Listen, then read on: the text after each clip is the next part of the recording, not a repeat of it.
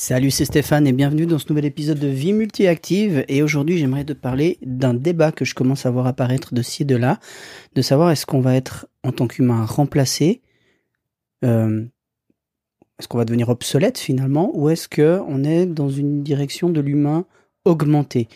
Euh, moi, je pense qu'on est pas sur le point de se faire supplanter par les machines. Je pense qu'on est dans une suite logique de l'humain augmenté. L'humain augmenté, c'est pas nouveau, hein, si tu réfléchis bien. Euh, il y a déjà très longtemps qu'on est capable de mettre des pacemakers pour euh, remplacer ou soutenir les cœurs, je sais pas exactement, euh, des êtres humains qui fonctionnent mal, des prothèses, si tu perds un membre, tu peux avoir une prothèse, si tu as un os comme la hanche qui fonctionne plus ou le genou, tu peux avoir des prothèses. On a des appareils auditifs pour les gens qui entendent mal, on a des lunettes pour les gens qui voient mal, et ça, ça a jamais dérangé personne. En tout cas, récemment, ça dérangeait pas personne. J'ai jamais entendu quelqu'un crier au scandale parce que euh, une personne portait des lunettes et que c'était, je sais pas, hérétique ou le début de la fin, j'en sais rien. Par contre, dans tous ces exemples que je viens de te citer, pacemaker, prothèse, appareil auditif, lunettes, et j'en oublie certainement, on est sur du euh, posteriori. On essaye de pallier une défaillance de l'être humain, a posteriori quelque chose qui fonctionne pas, et on lui donne un outil supplémentaire pour revenir au niveau entre guillemets normal. Euh, ça, ça fait longtemps que ça existe.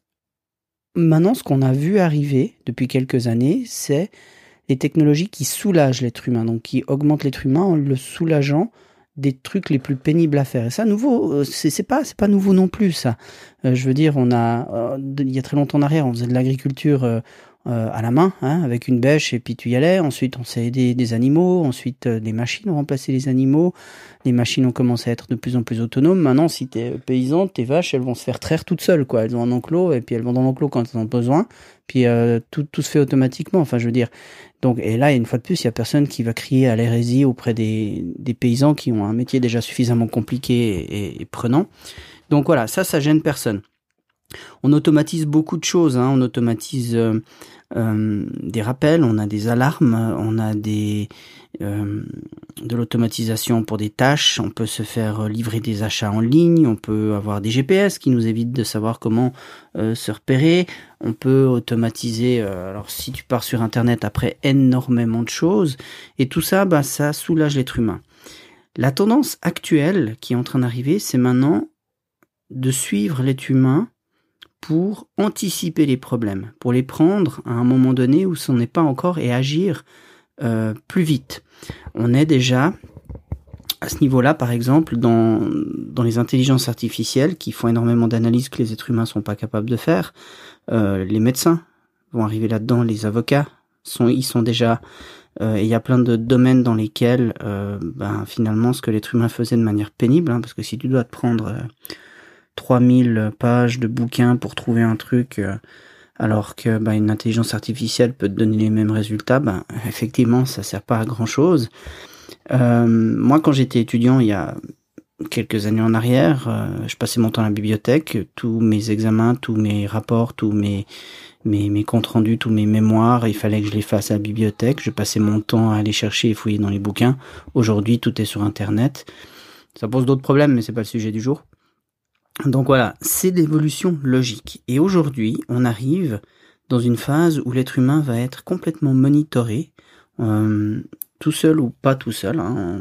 On, a déjà pas mal de choses à ce niveau-là. Le Fitbit, qui est un bracelet que j'ai eu pendant plusieurs années, monitorait mes pas, monitorait mon sommeil, monitorait le nombre d'étages que je montais par jour, etc.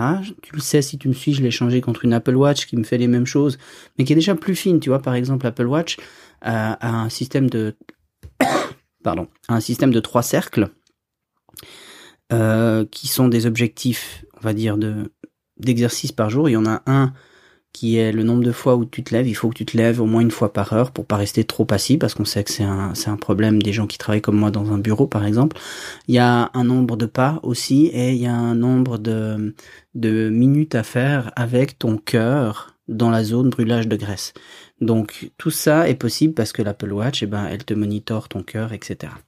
Pourquoi je te parle de tout ça? Bah Parce que euh, bizarrement, je vois passer euh, semaine après semaine plein de choses qui nous décrivent le monde de demain. Et, euh, et moi, ça me passionne et je trouve que c'est très important d'anticiper ce genre de choses pour savoir comment évoluer, comment se former, comment apprendre, comment bouger pour le monde de demain.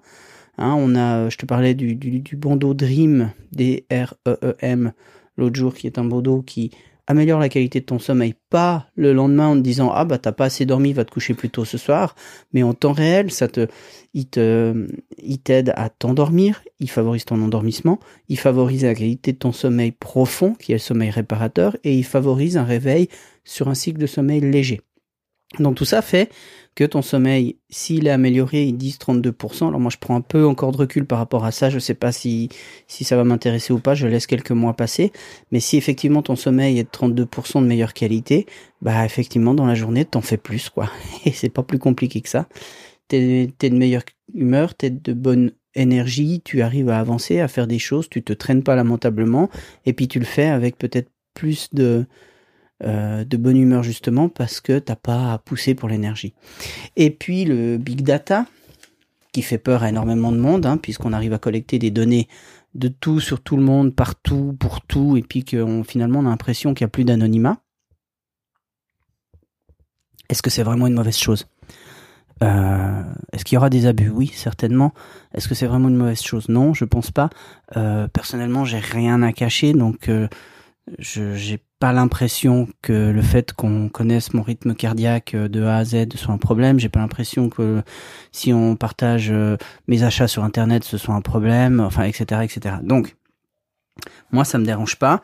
Et hier dans le courrier, et c'est ce qui m'a donné l'envie de faire ce podcast aujourd'hui, j'ai reçu un magazine. Oui ça arrive encore. Je reçois encore des magazines de mon assureur. Alors en Suisse, euh, on a deux types d'assurance. On a l'assurance maladie obligatoire euh, tout le monde doit la prendre. Et aussi, on a des assurances complémentaires. Ça, c'est mon assureur d'assurance complémentaire qui envoie un truc. Et ils font quelque chose d'assez bien. C'est qu'ils sont en train justement de se mettre dans cette mouvance de dire comment on peut faire pour garder les gens en forme, comment on peut agir de manière proactive, plutôt que ben, effectivement d'atterrir quand euh, il y a les maladies, quand il faut payer factures d'opération, d'hospitalisation, etc. Et dedans, il y a un article que j'ai trouvé assez intéressant qui s'appelle La santé de demain, où notamment on parle du dernier livre de Xavier Comtesse. Alors je crois que le monsieur est suisse, donc je ne sais pas si vous le connaîtrez à l'étranger, mais il a fait un, bouquin récemment qui s'appelle Santé 4.0, le tsunami numérique.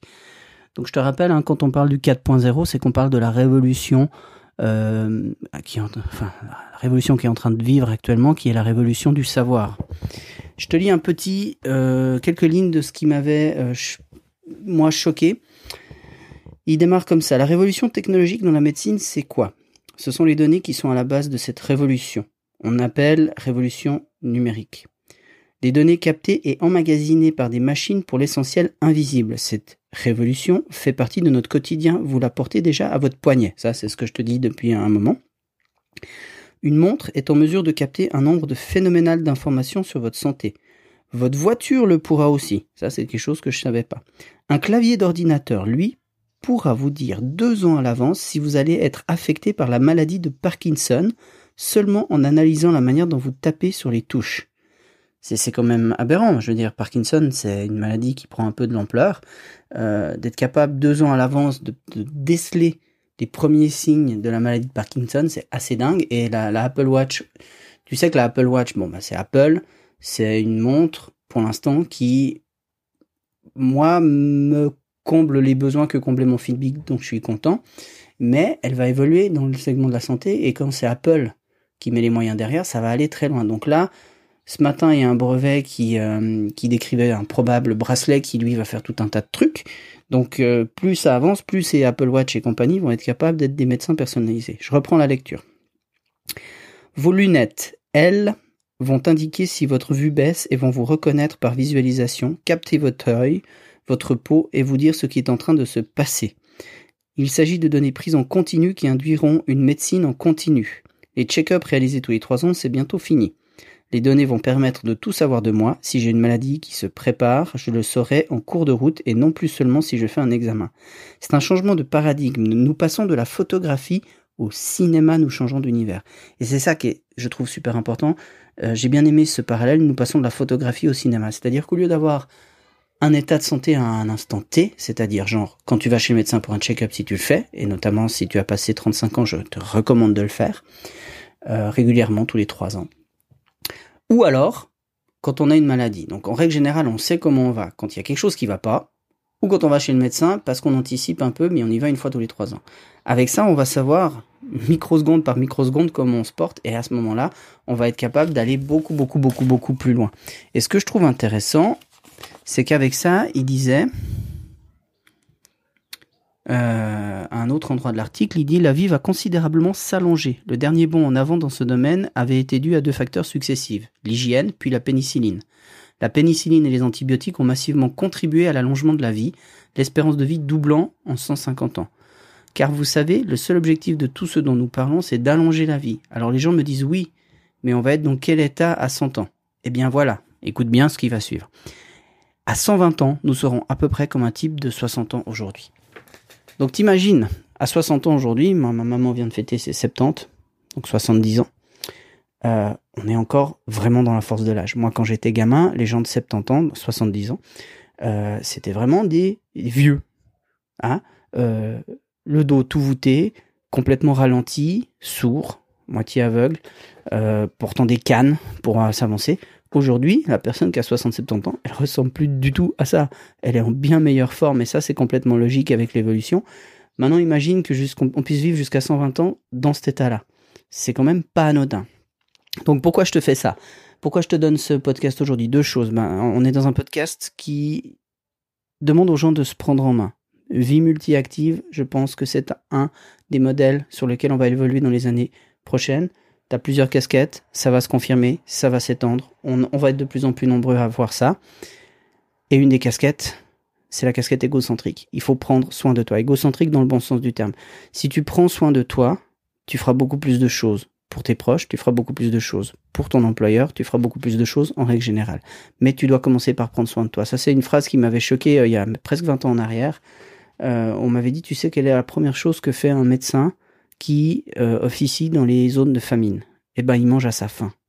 Parce que si le médecin il mange pas à sa faim, rapidement il devient plus capable d'aider qui que ce soit. Donc pour aider les gens, il doit manger à sa faim. Il y a un paradoxe là-dedans que je trouve absolument. Euh... Enfin, j'aimerais pas être dans cette situation-là à vivre ce genre de choses.